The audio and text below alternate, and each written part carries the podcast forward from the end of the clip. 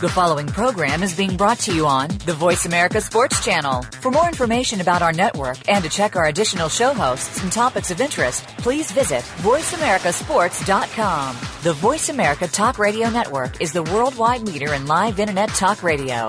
Visit VoiceAmerica.com. The views and ideas expressed on the following program are strictly those of the host or guests and do not necessarily reflect the views and ideas held by the Voice America Talk Radio Network, its staff, and management. Feel it coming in the air. Yeah. Hear the screams from everywhere. Yeah. I'm addicted to the thrill. I'm ready. It's a dangerous Shout. love affair. Come on. Can't be scared when it goes down. Got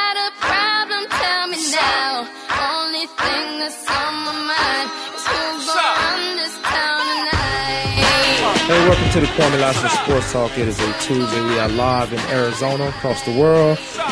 Got Alex Clancy in the studio, Cindy Liska. Deborah Debris will be calling in if she's not already on. Good morning. How was you guys' week? And, or since I've seen you last? Well, I seen Alex yesterday. Mm-hmm. Uh, doing nothing. Doing nothing. That's because D stinks.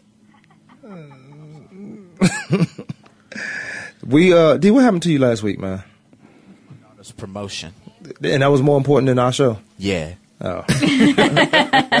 Uh, she did great. She uh, accomplished a great thing, so that was real cool. We're trying to do big things over here. Now you can't be going because of family. You know, family gonna kill you in the end. So you might as well just start getting used to not being around them. I know, man. I got to get my priorities straight. Very positive outlook. No, D, it was a mess for a while, man. The show didn't. So we had to go in there to start the show, so it was crazy. man, It's all good, but we we. I'm back. You know, I, I wasn't fully into the show, but everybody else in the studio kind of made it work. So it, it was we pulled it off, and then uh, Ryan came in and did some uh, damage control. All right. He did some real damage control. I was about to turn this place up. I bet. No, I no, it wasn't. It's only man. it's only a forty-two minute show. Uh, yeah. No, but yeah, man. Congratulations to your daughter, uh, Alex. What's going on? Not much, man. Cindy, Cindy Liska. Blackhawks are two. Uh, You don't have you don't have to whisper on air. We don't. This is not the sexy hour of the show. it's hockey. You guys don't like hearing about it. The Blackhawks are two up on the Kings. I'm all excited. The series doesn't start until the home team loses. the Kings will be yeah. The Kings will be fine. They got to go home now. And Detroit was also up 3 1 on the Blackhawks, so you know how predictable ho- or how unpredictable hockey is, so you can't really say much until game Blackhawks are three. Detroit had no business losing that. But um, all right, Cindy's talking about some hockey. Um, let's talk about some basketball. We got uh, Clancy Corner, mm-hmm. and then we got Down and Dirty with Deborah. Yeah, maybe not. Okay, well we'll keep going right through the show. We can talk about Justin Bieber. That's always news Yeah, it makes me not want to be a Heat fan. because of Justin Bieber. Did you see him? Well, yeah. That's Usher's fault. Yeah, it is That's Usher's just fault. fault. You're right. I actually tried to watch the game last night. I did too, and I actually watched it. Yeah. I was at Zipps. I went to Zipps and watched the game. It was that that atmosphere is crazy. I, I normally I do go to bars to watch the game, but when I don't drink, I don't drink anymore. So it's a different atmosphere. I was surprised to see you with your Arnold Palmer yesterday. yeah, your that's iced all tea, I've whatever been it was, drinking. yeah. Arnold Palmer. Arnold I Palmer expected more from a game seven. I expected more from the uh, Indiana Pacers on the game seven. Yes. they didn't show up, and then they pouted like baby. Not all of them. I'll say Hibbert pouted like a baby when the game was over. You had your chance. You took it to a game seven. Who are you looking to blame in the game seven? I don't care. No referee or no coaches, for the most part, can get in the way of the outcome of that game unless it's down to a final second, and that would be noticeable. That would be extremely noticeable. But you pu- you push the team who everyone in the world, most of the people in the world think is the best team in basketball. You push them to a game seven, find a way to win it. That's that's what you drink. That's the conversation you have in your backyard. Uh, I'm up to bat, or I'm at the free throw line. Two seconds. All I got to do is hit two shots. You, it Well, sounds like you had something to say. I, I well, it Yeah, goes if she back pee to on herself. it, I'm going back to hockey again, but you got to look at what happened with the Blackhawks and the, the and the Red Wings. At the end, there was a crappy call that the um, refs there made against the Blackhawks, and even the Red Wings fans were saying it was a crappy call. And for them to say that, you know it's a bad call. And they didn't fight it. They didn't get down on it. They came back and then they won it into overtime. Yeah, it's, so e- it's easy to say because they won that game. If they would have lost that game, there would have been an upheaval. Chicago would have blown up, and the, the city would have blown up. But you go back and you take things into control. There's only so much you can do. You can't sit there and whine about it. You can't whatever. You just you go back and you you win the game. You Yeah. play hard, and But that's what they did. Back to a popular American sport. Yeah, uh, the uh, the the Pacers were just me- mentally, physically, emotionally just drained. Their game seven was winning game six, and it was apparent that the uh, big stage of Miami was was too much for them to control, too much for them to handle. And Frank Vogel did all he could. The coach of Indiana, he sat down their two best players midway through the second quarter, and that's when Miami kind of made their run. Uh, probably the one mistake he made this playoffs is sitting down Paul George and Roy Hibbert at the same time. You can't do that. You got to have one of your dominant guys in the game uh, just to just to kind of balance off the run they might the uh, the Miami Heat took. and Indiana doesn't really have much of a spark offensively where you can come back from 10 or 12 points in a big game like that. Uh, that's what separates Miami and, and Indiana. That's one of the things. And all the successful teams in the league always have that spark, that one person that can just put up points to get you back in a game. Indiana doesn't have that. I think on the flip side of that too is Miami came up to play all four quarters instead of waiting until the end of the game to try to uh, put something together. Yeah, I mean, you also have Dwyane Wade and Chris Bosh kind of showed some sort of heartbeat that they hadn't shown in the past couple games. Yeah, exactly. And, And, uh, and D Wade had, had taken some acting classes over the you know break. Yeah, that I mean, and that's a whole other time. I mean, it, it, everybody's kind of just starting to conform to this flopping thing where where you can get you can get away with it to a certain extent because they're not going to fine everybody five thousand dollars for faking a foul or doing Well, something. not. So it's, it's going to go up to ten thousand. well, and I think that uh, I listened to a uh, an interview with David Stern. He said this is just the tip of the iceberg. Like uh, Silver, the, the new uh, commissioners, he's going to be the face, but David Stern's going to be the puppet puppet master behind him. David Stern's not leaving; he, he's just getting started. Kind of like Pete Rozelle and Paul Tagliabue. Uh, uh, when he took over, he was still getting that. You know, you got to work your way into a position, especially a top position like that. So I think David Stern's still going to make some calls for another year or two uh, as the uh, new um, guy comes in and started changing things. But it is a tip of the iceberg. You got guys six ten. Uh, seven two flopping doesn't even make sense. Nobody who gonna make you flop unless he j- you just stand still and he run from one end of the court and run right through you. Yeah. It, it, I mean, you like, I look at LeBron James. It's almost sickening. I'm like, you need a call that bad. I know it needs to change the dynamics of a game. It can, uh, as Cindy was mentioning, of a call in a hockey, but you, a flop is a flop, and five thousand dollars is not going to do these guys. They laughing at five thousand dollars, and I hate to take their money away from from uh, their ter- their terrible acting lessons. Yeah, it's pocket change to him. Well, I mean, and going back to going back to the call in, in the Blackhawks game, people always say that referees won't make the calls they make in the first period or first quarter, it, it, with regards to what sport it is, uh, as they do in the last two minutes of a game, and they did that, and then they're getting he's getting exiled for it. Granted, it was a bang bang thing with, with the goal being scored and and a uh, a penalty behind the play, but how do you call that against Chicago and not against Detroit? If you call it against Detroit, the goal the goal the goal scores, and they end up winning in regulation. I So- don't care what the call is, as long as they're consistent. And you, the calls have to be consistent. Absolutely. Um, and I think there was consistency there. I mean, you call it just because it was an ill ill timed whistle doesn't mean that it wasn't less of a penalty.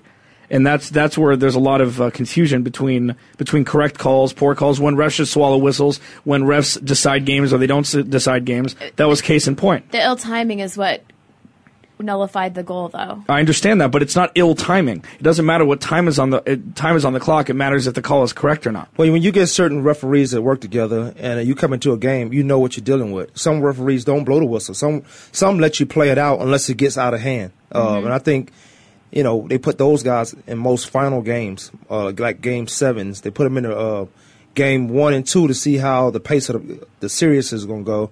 Uh, but some referees just, you know, you got some with quick whistles. You have some that just let you play it out, uh, and, t- and they talk back to you. I like the referees that talk back to the players uh, to show that they still have control of the game. Yeah, to a certain extent, but then you're looking at baseball and you're, you're getting people thrown get thrown out for nothing, and you get you get That you get is the- umpires that have that have the egos think they're be- bigger than the game. That Like- might be a different breed. You're so, right. but I mean, umpires are different. yeah, but I mean, having said that, I mean they also they also umpire a lot more games than everybody else. They they're working every day just like the baseball player, just like the players are. With basketball, as you said, correct. They do have people with quick whistles. They have people to let them play, but they're always a cohesive unit. They always have three referees, probably usually one of each ilk. So it kind of they kind of cancel each other out in a certain respect. Here's what I don't like about baseball umpires. After three years, they cannot be fired unless they deter, unless they destroy the integrity of baseball. But after three years, they can't be fired. So we get those calls that we see, the pitcher catching the ball, and and he called a guy out, and the pitcher's not even on the bag. That's a situation we had, and and it brings up the question: Is instant replay needed?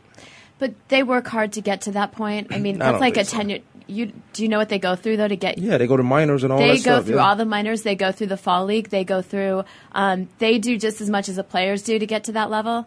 Um, No Yes, way. they do. They do. No way. They have. yes, they do. So, so those pot bellies really show how much weights they lift and show how They- much endurance they. They go through show the much- same. it doesn't not physical is not the same thing. They go don't through mean- the minor leagues. They ha- they start at the low A. They start and they have a scout. They have to go through the fall league. They have to go through all I'll tell these you why they different have trainings. to, so by the time they they, do get have to to, that go through point, that. I understand that, but I'll tell you why they do all that, all, all those things.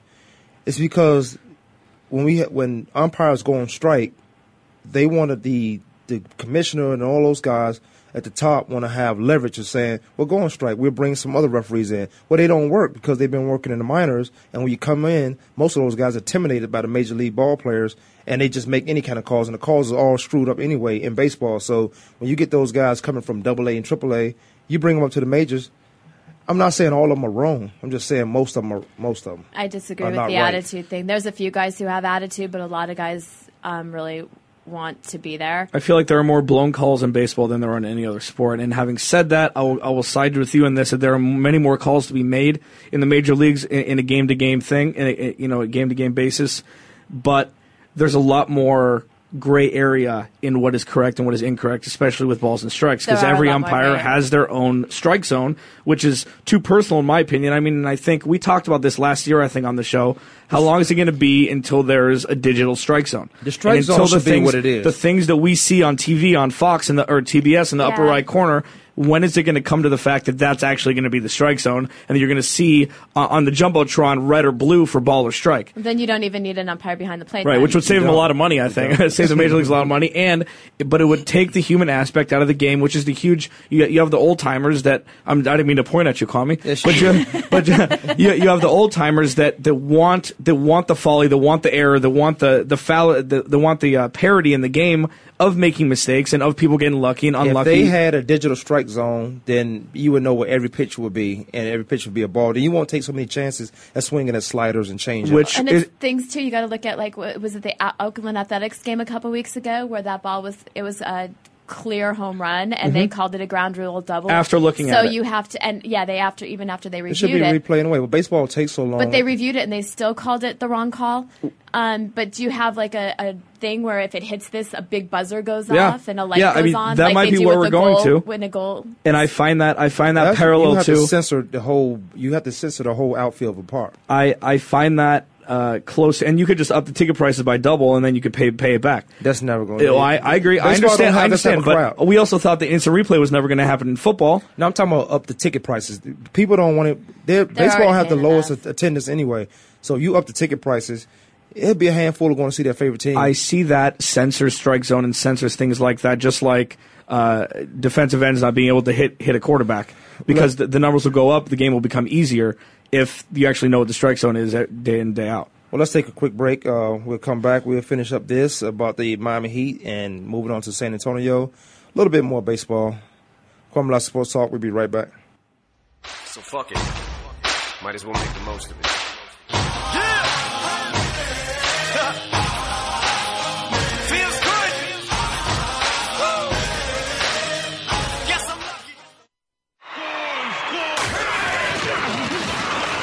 Internet flagship station for sports. Voice America Sports. The job of a professional athlete is never complete. In Life After the Game, host Lamar Campbell will take an inside look at how athletes are making the transition from the professional athletics world to the professional business world. You'll understand the goals, motivations, and personalities that drive these players off the field and in their post professional career. Tune in to Life After the Game with Lamar Campbell every Tuesday at 2 p.m. Eastern Time, 11 a.m. Pacific Time on the Voice America Sports Channel. Sports and medicine go hand in hand. Quite simply, if you aren't up to your game health wise, you won't be up to your game on the field. That's where Bruce the Sports Doc comes in. Dr. Bruce Grossinger uses his medical training and experience to bring you a link between sports and medicine, from the latest advances and treatments to discussion behind the injuries of the week. Bruce the Sports Doc and his team of guest experts are here each week to lay it on the line in terms that you can understand. Tune in every Tuesday at 5 p.m. Eastern, 2 p.m. Pacific on the Voice America Sports Channel. Internet flagship station for sports. Voice America Sports.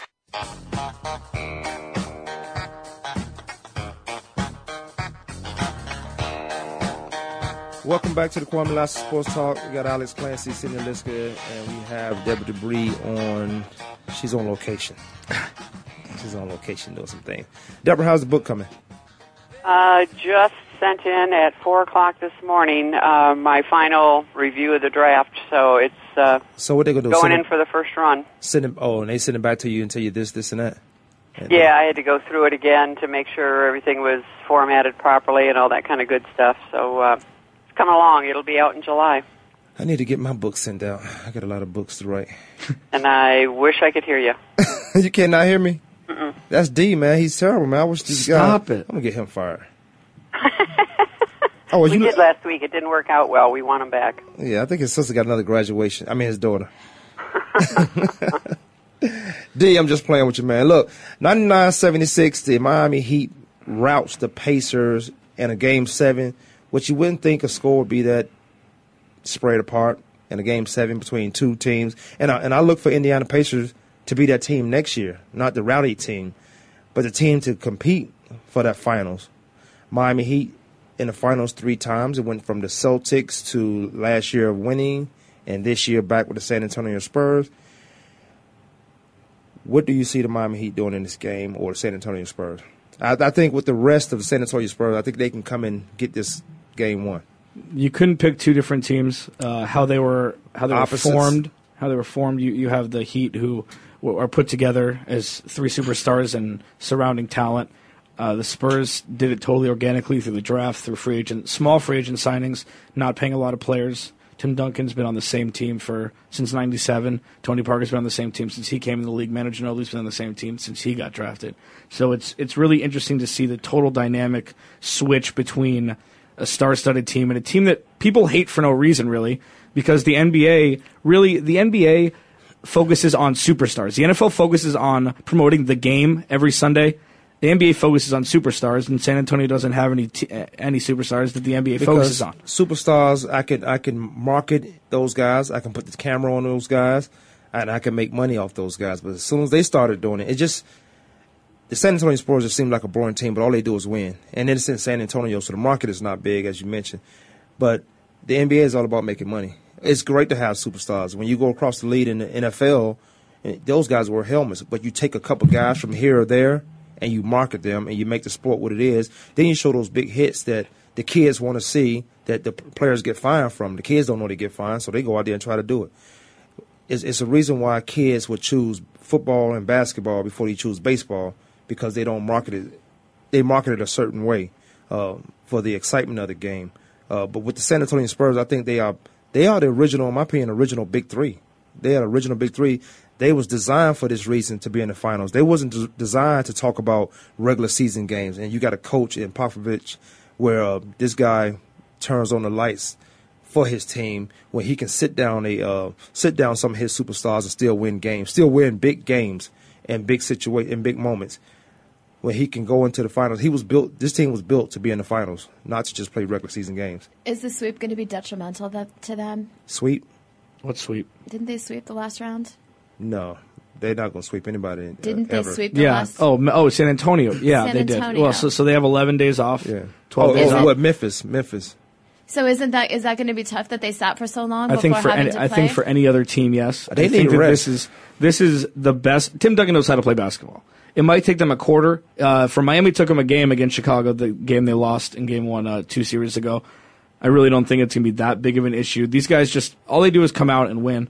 And last year, people forget that they were up 2-0 on OKC in the Western Conference Finals before getting before OKC won four straight. They've had the best record or second best record, I think, five out of the last six years. And with how old they are and everything, do you mind if I go in my Clancy's corner now? Go right into it. All right. I just did a little breakdown of who has the edge in certain respects uh, for the Spurs and the Heat. Spurs, point guard Tony Parker, uh, head, shoulder, and above uh, Mario Chalmers. Although Mario Chalmers is known for his defense and his his uh, Big his shots. shooting, his big shots. Yeah, I'll I'll give you your rock chalk there. Uh, uh, power forward Tim Duncan, low post offense and defense, edge to the Spurs. Uh, the coach, 100%. Gregg Popovich is the best coach in the NBA year in, year out. He doesn't get the recognition he deserves, neither did Phil Jackson when he was coaching, but Pop does it a different way. He does it with a full team, a deep bench, uh, instead of just superstars. Finals experience, they've won five times or four times. This would be their fifth. That again goes to the Spurs. Healthiness, which is interesting. When you think about the Spurs, you think they're old, but Miami's not that much younger. Dwyane Wade is on one foot. Chris Bosh has, has been hampered by baby injuries because he's because he's a sissy. Um, and then uh, the organic player acquisition I think really helps because you have a team that is a real team from number one and number twelve players. You have uh, the Spurs have that advantage. The Heat, you have LeBron, which might supersede everything else, but you have, you have LeBron. You have the capability of Dwyane Wade when he's healthy. You have Chris Bosh capability when he's healthy. So we'll see what happens with that in this in this final series. Ray Allen is the consummate X factor. If he comes and hits hits threes off the bench, if he gets hot for a series like he's been known to do, Miami might have the edge there. Uh, the wash, I would say, is three point shooting in, in general because Danny Green, Matt Bonner, uh, Manu Ginobili for the Spurs. You have Mario Chalmers, Dwyane Wade, uh, uh, Mario Chalmers, Ray Allen, even uh, even LeBron at times for threes. Home court advantage. It's interesting because these are the two toughest team uh, places to play in the NBA. San Antonio, although it's not a big market team, is always tough to go in and play. Miami obviously has one one more game at home. Uh, free throw shooting is is a wash, and I would say clutch performance clutch performance is a wash too, because you have LeBron and then you have Tony Parker and and Tim Duncan. So it'll be this is might be the most exciting finals in recent history. Take away the Lakers Celtics from 2010 that went seven games, but the game seven was an awful game. So I'm picking the Spurs in six or seven. Uh, I just think that they'll be able to defend LeBron and make everybody else beat them. And because of how hobbled Miami is, I think the Spurs will come out on top.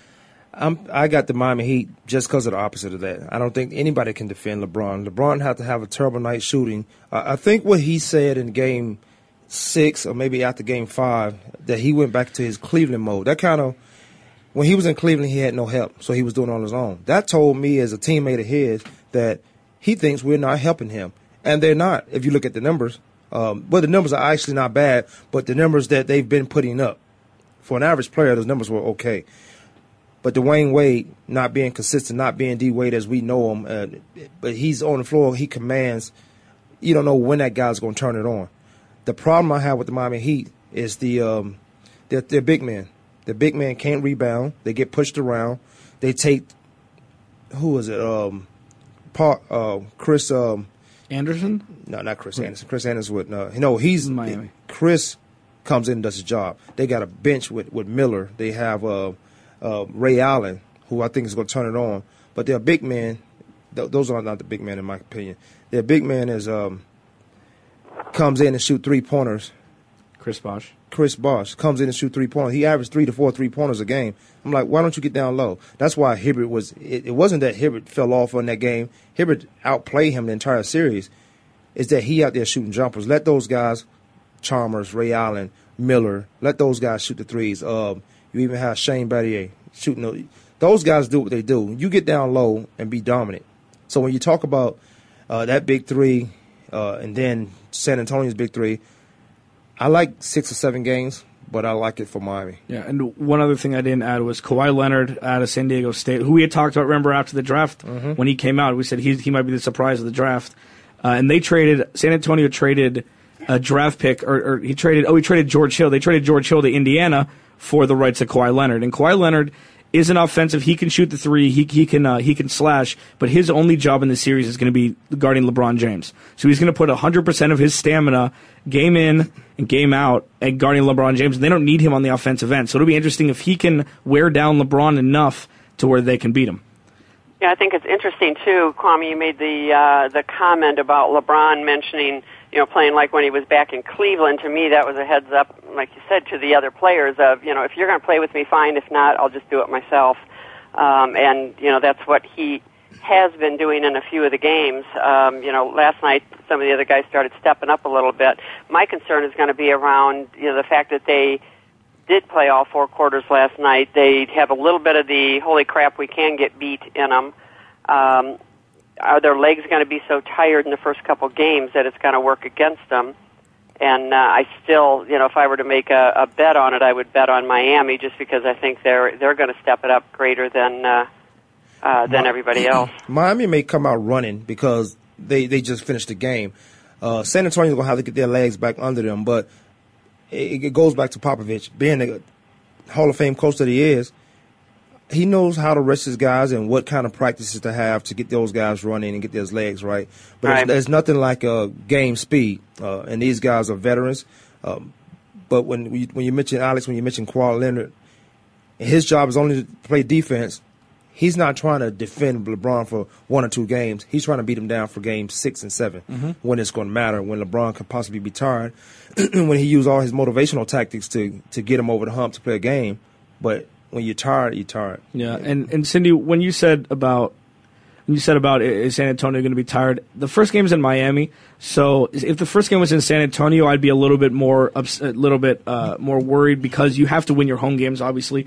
And say they lose game one in Miami, technically they were supposed to lose that one. If they were supposed to lose one, so at least they're going on the road, uh, being on this huge stretch. But then they they could also come out like gangbusters and take game one and then just switch the whole series. I think LeBron, he doesn't get tired. He's not going to be tired.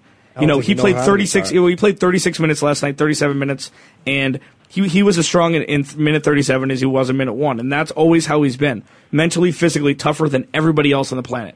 So, I mean, you won't have to worry about him. Dwyane Wade, maybe, you know, because he's he's played a lot of minutes. I think Sproles does a good job, but uh, Dwyane playing all those minutes and still uh, not Dwyane, but uh, LeBron ha- playing those minutes and having the energy. I think Sproles does a good job in this sense. Well, he brings some guys off the bench that has that energy to match Dwyane. Because I mean, match LeBron, because Dwyane is just out there. Seems like he's just up and down the court. You know, when he can make a basket, he make a basket. I didn't see that last night in him, but he was trying. But you bring Miller off the bench in Game Six, gave him a spark. So Miller plays minutes now in Game Seven, goes a long way. It helped them win. And Birdman suspended in Game Six, comes in Game Seven, goes a long way. The guys that are missing in this uh, series is Ray Allen and you know, I guess I want to say Shane. But Miller was he was injured, but Shane needs to be Shane Battier while you was on added to this team in this game seven. And that's what mattered because both of these teams were put together for these situations. Do play your role. Um, be number two, Dwyane Wade. Be number three, Chris Bosh. LeBron take over until you don't have to take over anymore. Yeah, and I will say this again: if Miami loses this series, LeBron is gone after next year. Because Dwyane Wade will retire within the next three years. He can't play much more than that. And you, you can't you can't have Dwyane Wade as, a, as an average player. He'll average 16 a game until he retires, but that's not why LeBron went there. LeBron had that with Mo Williams and Antoine Jamison in Cleveland, and that didn't do anything for him. It, it'd be hard for me. See, Mo Williams and uh, Jamison, they were not superstars. Well, be- Dwyane Wade's not a superstar anymore. Are you? If he average, you, crazy? can't average 16 points a game and be a superstar. No you, way. You can look at the as a you shooting can guard. look at Dwyane Wade and say he's not a superstar. not he's he's on the decline. He was a superstar. How you a superstar and you're not a superstar? You can used to be a superstar. You can used to be. Check that. I Check like that that. grammar. You can used Check, to be. You can used to be. Uh, you so you can look at Dwyane Wade and say he's not a superstar. Not right now. No, absolutely not. He averaged 14 points a game last series. We looking no at way. we looking at one year and we discounting this guy. Paul George is more of a superstar than Dwyane Wade in, in the NBA right now. If we look at him, yeah, you say I, Paul George. I can market this guy. He's a young guy. I'm I talking can, about on the court. I, I can market him. I'm mar- you can market superstars. You can market Justin Bieber if he made the Lakers. Justin Bieber's uh, uh, You're welcome, Cindy C. Full circle. a- a demon. Full circle. Look, So Dwyane much Wade is a bling. superstar. You're Don't count good. That Dwyane Wade. you, I, it's, well, I Do you have a I leather said shirt this. too, by the way? I said this to say I'm wearing it. I cannot I cannot discount what a guy done his whole career and then he has a bad series or even a bad year and he don't come back. He's a superstar. So how you know he's how he's gonna come back next year? You don't know what kind of surgery he can go over to Germany to get. You won't you can't get those surgeries here because we can't we won't regulate. It's too soon to say he's done. No, oh no, no, no. Not I'm not. I'm not saying he's done, but I'm saying when he averages 16 points a game Who two years from out? now. Is that a Bieber song? Uh, when he averaged 16 points a game two years from now, he's not going to be a superstar anymore. 16, two years from now he'll be retiring, like you said. Well, I said three years. D, bring the tape back. Kwamie Lassiter Sports Talk. I We're gonna take a break. Gonna come back and get into some other things like um, Donald McNabb's comments. We'll get on to some retirements. Can y'all hear me out there? Let's go. Let's it, pop. Let's it, pop. I'm all in. I've been in the kitchen whipping. Where y'all been? Been Do you love sports talk? Can't get enough sports talk? Have we got a show for you? It's about the NFL training camps, Super Bowl previews, a look at the new starting quarterbacks, and weekly key injuries. We'll take your calls and emails right on the air. Former Philadelphia Eagle James Loving is your host, and you never know who'll drop by for a co-host spot or an interview on the spot. Tune in to Loving That Sports Talk with James Loving every Wednesday at noon Pacific Time, 3 p.m. Eastern Time on the Voice America Sports Channel. Lockdown coverage. Get ready to talk sports with the big guys. Tune in to Lockdown Coverage with Keith Lewis every Tuesday for the inside and outside of the business of sports. Keith and his guests will provide expert commentary and answer all of your burning questions about your favorite team, the players, and what's next. It's time to have fun with the game. Listen for Lockdown Coverage with Keith Lewis and his favorite co-hosts every Tuesday at noon Pacific Time, 3 p.m. Eastern Time on the Voice America Sports Channel. The talk doesn't get any hotter.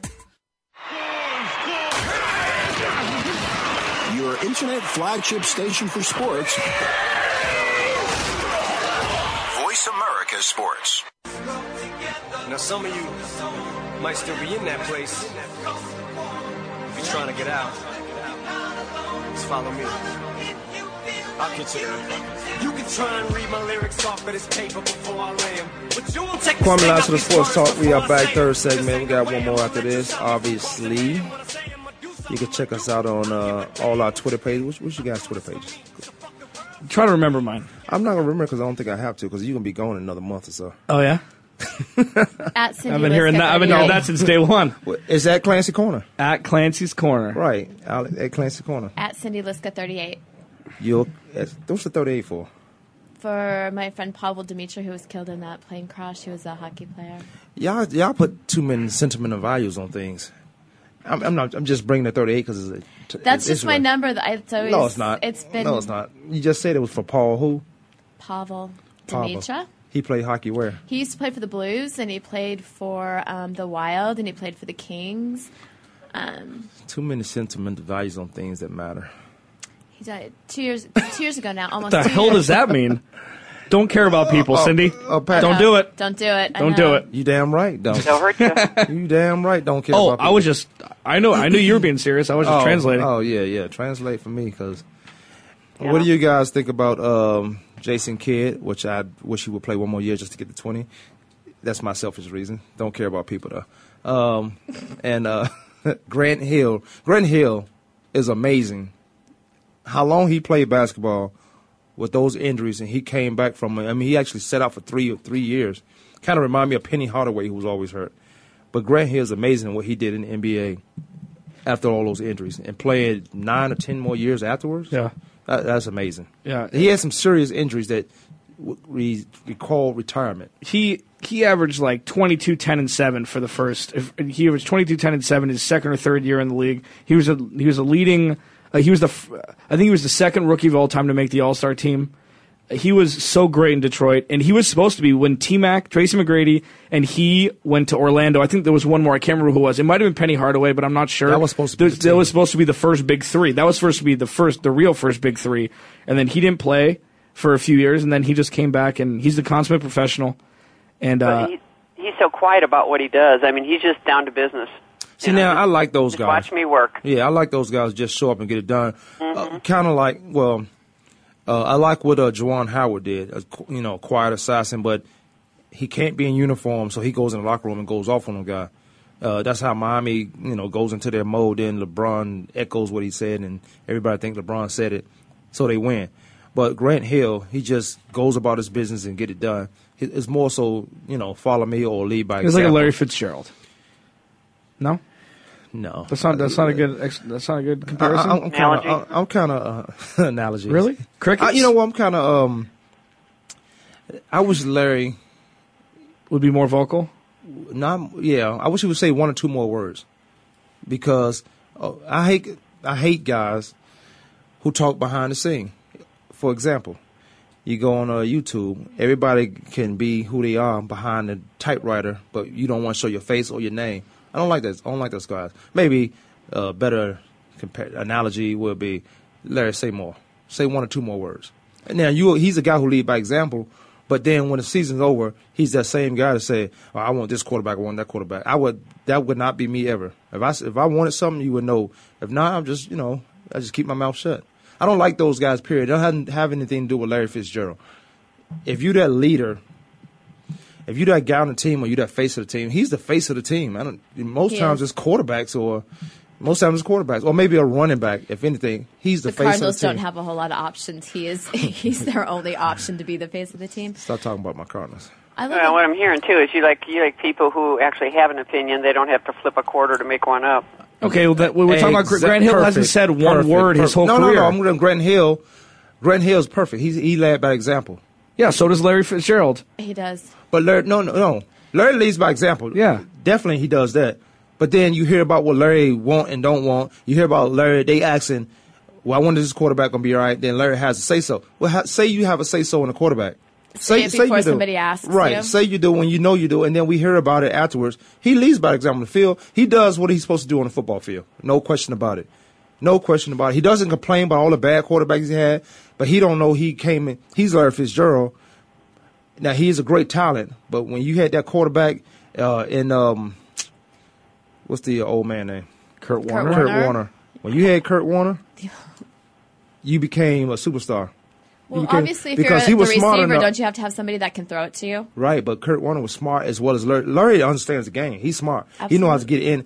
I won't say in and out of breaks, but he know how he can jump over people. He can get. He can body. He's a, one the he's a best big hands guy. in the game too. Absolutely. Well, Yeah, and arguably the best student hand. of the game. Arguably, He doesn't. Fe- he doesn't feel that he knows the game all the way. He's pursuing excellence consistently and always going out and finding. Um, uh, you know, information from other people who are watching him, and he values their opinion to find out how he can up his game.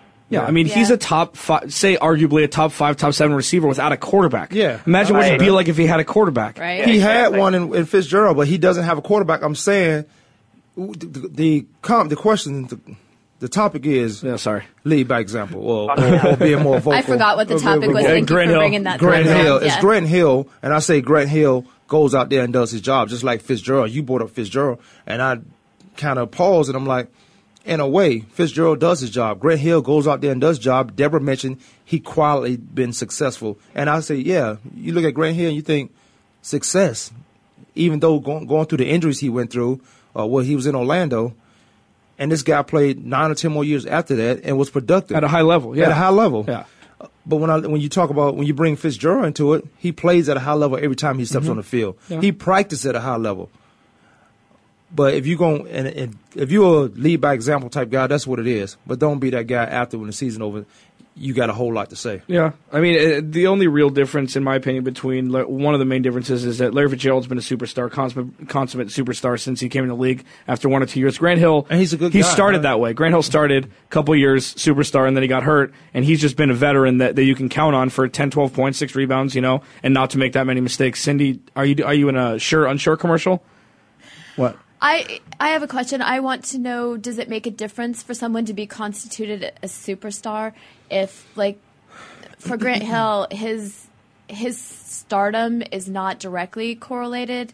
Grant Hill is a star. What he can do does not like for Larry Fitzgerald, his stardom, if you will, his numbers, his whatever, um, are directly affected by someone who has the ability. He's got the rest of the team that that's going to make an let me, effect. um, Basketball, there's not as much of it to me. Maybe I'm wrong, but I think it more- depends on the sport. See, football is the most popular sport, so Fitzgerald could easily be a superstar before Grant Hill. Grant Hill, we appreciate everything he's done. I think Grant Hill's a star. I wouldn't hesitate if I was somebody out there and say, Grant, would you want to play another year? but Larry's Yes, not able yes. to put up numbers. Football is more of a team game than basketball. Yes. B- team basketball is a team game. There's five players on the court at all times. You have 11 in football. Everything is predicated upon. It's like chess. Football's like chess, correct? Everything's predicated upon two moves behind and three moves ahead. Right. And you obviously you need a quarterback, and you I mean you need the schemes. You have coach. I mean it's it's you a lot need a more. running game. You need a line. You need. you can't just bu- say go. Yeah. Yeah, that's why I don't like when the quarterbacks get all the attention. And I- that's I- fair. I, I don't like, That's fair. I don't like when quarterbacks get attention because there's no way you can do it by yourself. I agree. I There's no way. Um, but they do get a lot of the blame too. So for Larry Fitzgerald to be in the position that he's in as a superstar, he has Grant earned Hill. it. w- So let me ask So- you guys: Is Grant Hill a superstar?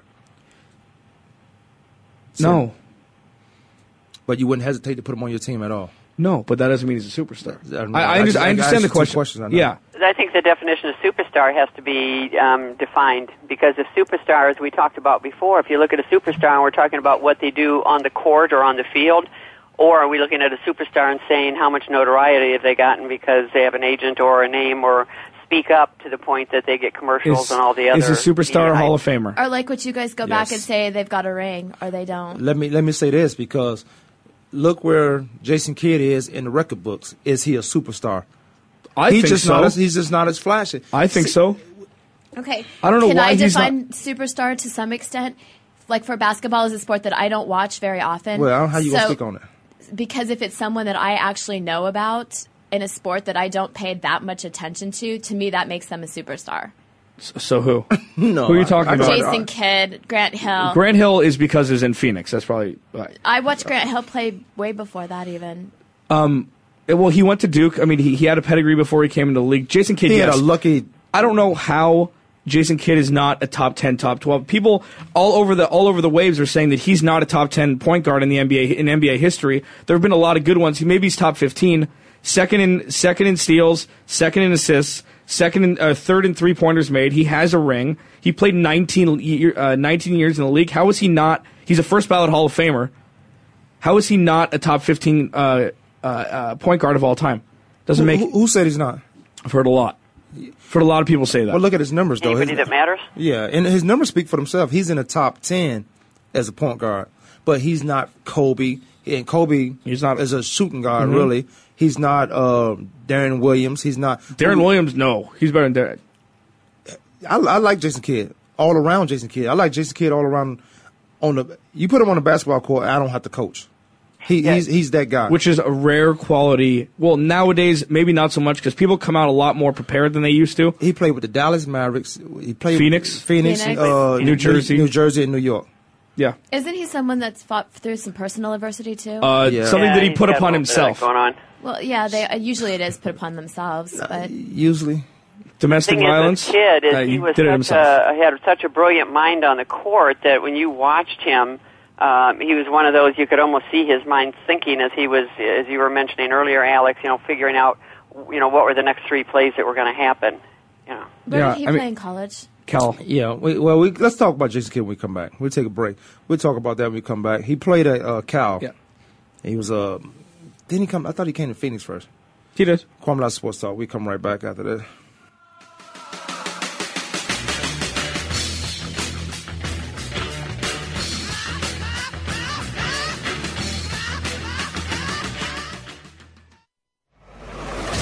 Your internet flagship station for sports. Voice America Sports. Sports and medicine go hand in hand. Quite simply, if you aren't up to your game health wise, you won't be up to your game on the field. That's where Bruce the Sports Doc comes in. Dr. Bruce Grossinger uses his medical training and experience to bring you a link between sports and medicine, from the latest advances and treatments to discussion behind the injuries of the week. Bruce the Sports Doc and his team of guest experts are here each week to lay it on the line in terms that you can understand. Tune in every Tuesday at 5 p.m. Eastern, 2 p.m. Pacific on the Voice America Sports Channel.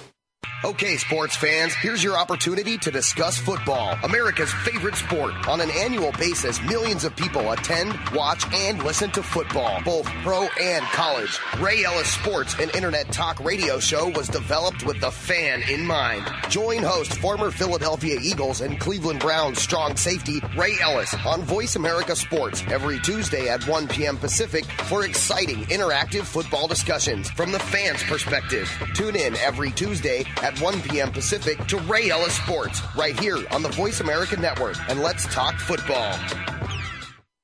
Listen to the women's side of the fitness industry on Fitness RX Radio. If you're looking to stay healthy and look great, or are getting ready to compete athletically, this is the show for you. We'll look at competitions from the inside out, bring you fitness tips, nutrition to keep you on top of your game, and so much more. We want to hear from you too, and we'll take your questions by phone or email. Tune in to Fitness RX Radio, airing every Monday at 8 p.m. Eastern Time, 5 p.m. Pacific Time on the Voice America Variety Channel. Look and feel your best. Your internet flagship station for sports. Voice America Sports.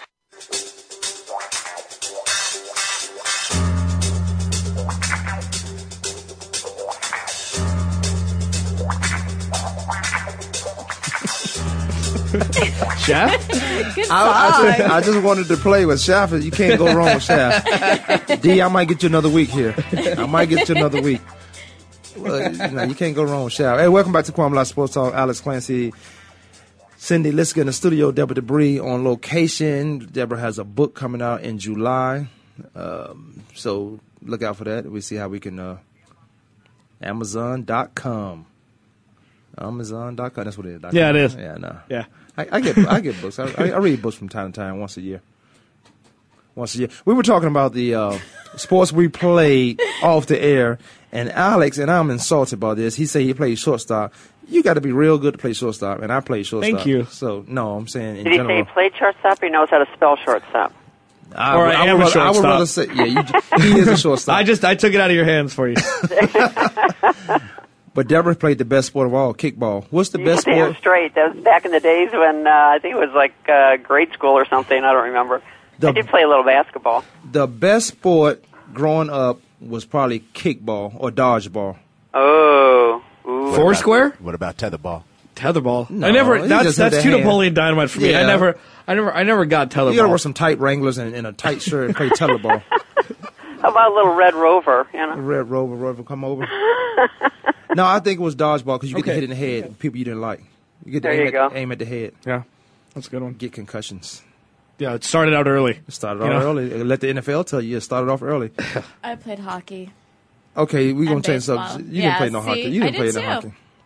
Cindy, you can't even walk in high heels. Oh my gosh. NHL and NHL '94 doesn't count on, Don't on Sega. jealous. I didn't play. I don't play video games. I've never played a video game since Ryan, Galaga. since Since Ryan. Pong? Since Gallagher? Galaga. That's a long time. That's a long because I used to play Gallagher. I still have. I think I have Gallagher at, my, at the house. I love Galaga. That was Gallagher the and Miss best. Pac-Man run together. Miss Pac-Man. Anyway, Yeah, some well- sports. That's a sport. Dodgeball, kickball, Gallagher. As long as you're keeping score, it's a sport. Yeah, and Froggy and and Oh, the Frogger. Yeah, Frogger. Donkey Kong. Yep. Oh, Yep. but I wish video games had progressed since then. I guess they haven't. You know, they all and they They're went from too in television. confusing you could jump into the TV now compared to what you could do before. You before. can. Okay, what we got? Now we it's got all a, about killing. Cindy. We got a, it is about killing or, or the video game. Cindy, we got uh Donovan McNabb comment. Yeah. Uh, Donovan McNabb went on the record talking about how um, RG3 is pretty much a sideshow, that he's talking way too much, calling press conferences every week, um, that nobody coming off of an injury should have that much to say. Um, he's turning it into a circus sideshow, and um, you should never. Something about never letting injured guys should not be allowed to be the story, that it detracts from the guys who are working on field. Before we uh, finish with that, let me say a condolence to Deacon Jones. Uh, Yes. Died at the 74. You guys know him, but one of the, if you didn't watch football, you know Deacon Jones, one of the Yeah, one of wow. the greatest to play the game. Uh, so our condolences from the uh, Kwamie Sports Star, Alex Clancy, Senator Liska, Deborah Debris, Yep. to the families, everybody that's involved in his life. Absolutely. Um, Donovan McNabb is RG3 doing too much? I thought RG3 was doing too much last year when he didn't stay out of the game. He's such a young guy with so much exuberance, uh, want to play the game, passion for the game, and it's hard to tell a guy you can't play. Because I remember being hurt and saying I can do it, I can go out and play. The injury he had and the position he plays is a lot different uh, with me. I know if I was hurt and I was on the field, I had to go 100%. Not saying that he wasn't going 100%, but his legs would not allow him to go 100%. He he couldn't do it. So I thought it was up to uh, his supporters around him, starting with uh, Shanahan. I'm not even going to mention Dr. Andrews because Dr. Andrews is not putting himself in a situation to say this guy uh, can and cannot play if the coach said, you go out there and play.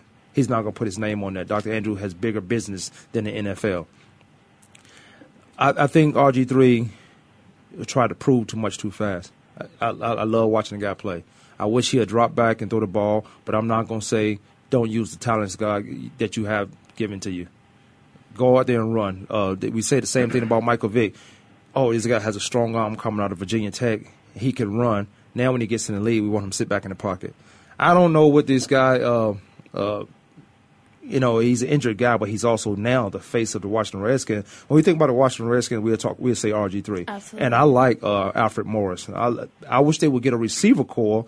And Washington Redskins, they got um, Pierre Garcon. Pierre Garcon, but they got the uh, what's the linebacker names coming back? Um, Popo, what's the name? Um, the linebacker for the Washington Redskins coming back. He was injured last year, early in the season. Well, that'll lock that defense up. That'll show their defense a little better than it was last year. And I say that because of the play that the New York Giants had on them when the Washington Redskins had that game. Goes down the field to score with the the salsa dancing guy, Victor Cruz. Uh, but RG three saying too much. I don't. I don't. I don't. I don't know how or what comment I can make to that. Well, He's he the came face back the and he said he just he's just trying to help and he's just trying to like guide him and give him a Okay, two things. One, it's the off season, so Donovan McNabb, I feel like, has no foundation to say this.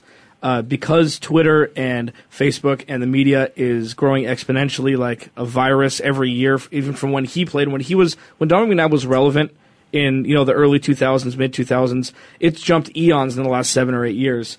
And RG3, he's not doing he's not doing anything anybody else would do. I'm sure he's not the one that say, "Hey, I want to have a press conference to tell everybody what I'm thinking right now. Hey, I want to do all this. Hey, I want to take all the spotlight away from my team." Whether he says something or nothing, he will take the spotlight away from his team because he's the quarterback. And as you said before, they get most of the praise and they get they get most of the blame. So this thing with McNabb, I think it's I think I I don't know. I, I, I see a hint of jealousy that he wasn't the man. This is this is bringing him back to where he was in Philly when he was the man, and he was a great, great football player. Donovan McNabb. You know, he was consummate professional. He was a stud. He had kind of the same game as RG three, better arm as of now. Uh, RG3 has no, better arm. You think he has a better arm than what Donovan McNabb did in his in his heyday? Yes. Really? After one year, you, you can you can say that? Yes. Okay. Um, I don't know. I just think about Donovan was Donovan. What I know about Donovan, we we, you know, we actually had this conversation at the living room, even though living room not giving us sponsors, but I remember Chandler. Um, he said yeah, we had this conversation about, about football, and we we play each other because the Cardinals was NFC East then, um, but. He's he's not just the quarterback. Some guys you just throw out there because I would like to see real quick. I'd like to see what Kaepernick does this year as far as learning the football game. But Donovan was a student of the game. He he was smart, and and I guess that's why you say he throws better than RG three because Donovan knew when to let the ball go. Donovan had a tight end that he used to throw to all the time. Donovan has a good deep ball. Uh, he's never had a receiver except um, he's never had a consistent receiver. You got Terrell Owens over there. Um, but he was more of a student of the game. I, I'll give that to him. So I, I don't know if he's jealousy, but think about this. He was at that staff when that staff kept. I don't even think that staff wanted him. But Mike Shanahan had his uh, son trying to coach Donovan as a Mhm. quarterback. Do- The guy's never played quarterback. Not to say he's never could be that guy, but when he came from Philly to Washington, I didn't think that trade was supposed to go down the way it was. Because why would the Eagles send him to Washington when they got to play this guy? Yeah, well, he was a scapegoat for Philly for them losing. I mean, him and Andy Reid, one of them had to go. They're Right. trying to say that they hated each other. You get you get rid of one of them, and then they ended up getting rid of the other. I just feel like th- they got a higher premium for him coming from Washington because they'll pay they'll overpay people that you know. uh, I mean, look at Albert Haynesworth. They went through the whole gambit of people they overpaid, and I feel I don't mean I'm, he got a bad shake. Yes, he, he got a bad shake going to Washington, and then even to Minnesota, he got he was kind of he was kind of exiled from the NFL at that point, which I think was unfair. Yeah, I, I, I like to see where you guys come in. First, the rate the Philly didn't want him when he was drafted in the first round. They went crazy, but that's Philadelphia. I think know what kind of animal we're talking about. Yeah. Uh, but I, I I like to see guys leave on good terms wherever they, you know, wherever they leaving from, and I don't think that was a good situation how he left Philly because you're right. It was a scapegoat. Now look where Andy Reid is. Andy Reid's coaching in Kansas City right now. Andy, Andy Reid, being the head coach, had a lot going on, being the longest tenure head coach in the league at that point. and then his son passed away. But the year before that, or two years before that, his son was in trouble with drugs. Mhm. So I guess the organization didn't want to let. They had to find one guy to let down, and I guess Donovan became the scapegoat uh, for getting out of Philly when he took them to the Super Bowl, took them to five NFC championships. Uh, what he win? That's Three- so hard to do. Yeah. It just that's and that's overlooked all the time. I mean, and Westbrook, Brian Westbrook wasn't healthy for all those years. He wasn't. He didn't have a, a, a solid running back. Sixteen games every year. He had. You're right. He didn't have the receiving core. Their defense was good, but he did a lot with. He did, I think he did a lot more than than most quarterbacks would have done in his position. Unfortunately, we are out of time We didn't even talk about golf today because Tiger Woods finished plus eight. Because he finished plus eight. I. We only talk about it when he finishes in the top two. Well, you don't even like Tiger Woods, so I why you know. won't even talk about Tiger Woods? Well, I like to talk about him when he does bad. One, one thing about Tiger, this doesn't matter at all. This was a. This, This was- doesn't matter. This I love was you ready guys. for. I love you guys for that. Anyway, Deborah Debris, yourclearedge.com. Alex Clancy at Clancy Corner. Oh, nailed it. Cindy Liska, you can find her on Van Buren. Uh, Woo! I apologize. Cindy's my Cindy's my girl. You can't. I'm Cindy. Cindy, what? That is priceless. Where's Her the face. camera? Sometimes you got to get a pro, uh, you know a profit center where Cindy no, I'm just playing with her. I give Cindy a hard time, but she's she's just a huge part of the show as everybody else. Kwamie Sports Talk, we be back next week. Cindy, don't cry. Cindy I'm won't be sorry. here next week, apparently. Cindy gonna always be around. Cindy ain't gonna. Lord,